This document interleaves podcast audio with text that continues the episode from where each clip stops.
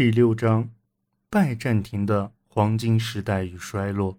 公元五百年，罗马帝国的东半部拜占庭，在经历了一个艰难的世纪后，以胜利者的姿态出现。公元五世纪时，他在西方的对应体西罗马帝国陷落，他自己的领土也不断被侵袭。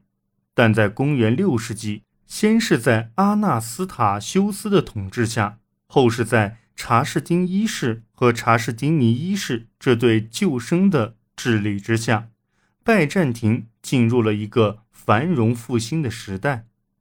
在这一时期，拜占庭的领土范围包括希腊和巴尔干半岛，越过小亚细亚，一直延伸至高加索，直达中东。然而，他所面临的困难。仍然存在，在东方，他的宿敌波斯也同样摆脱了北方威胁的困扰，正处于休养生息的状态。而拜占庭帝国自身内部的政治局面却仍动荡不安。尽管如此，公元六世纪的拜占庭皇帝们，尤其是查士丁尼，仍有能力调动国家的有力资源。两个替代了西罗马帝国的野蛮王国——旺达尔国和东哥特王国均被摧毁，拜占庭从而控制了北非和意大利。此外，拜占庭还利用西哥特人内部的纷争，把西班牙南部的部分领土收入囊中。在文化方面，这一伟大的拜占庭时期以新的基督教艺术的出现而闻名。通过伊斯坦布尔宏伟的匈奴大教堂，教堂墙壁上装饰的镶嵌画、牙雕、金属制品、纺织品等展现其魅力。但拜占庭的强壮国势并没有得到延续。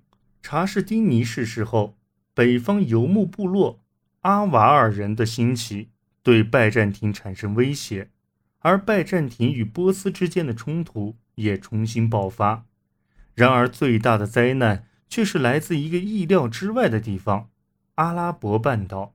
公元七世纪初，拜占庭与波斯终于无法维持共存的局面，双方之间你死我活的战争令彼此都元气大伤，而新近统一起来的伊斯兰阿拉伯势力则从中渔翁得利。公元六百五十一年，波斯帝国。被伊斯兰势力所摧毁，而拜占庭也将其最富饶的领土拱手让给了阿拉伯人。到公元七世纪末，拜占庭已经不再是庞然帝国，而是极不情愿地成为了伊斯兰世界的卫星国。不过，拜占庭终归还是再存在了八百年，对欧洲历史发展进程产生了巨大影响。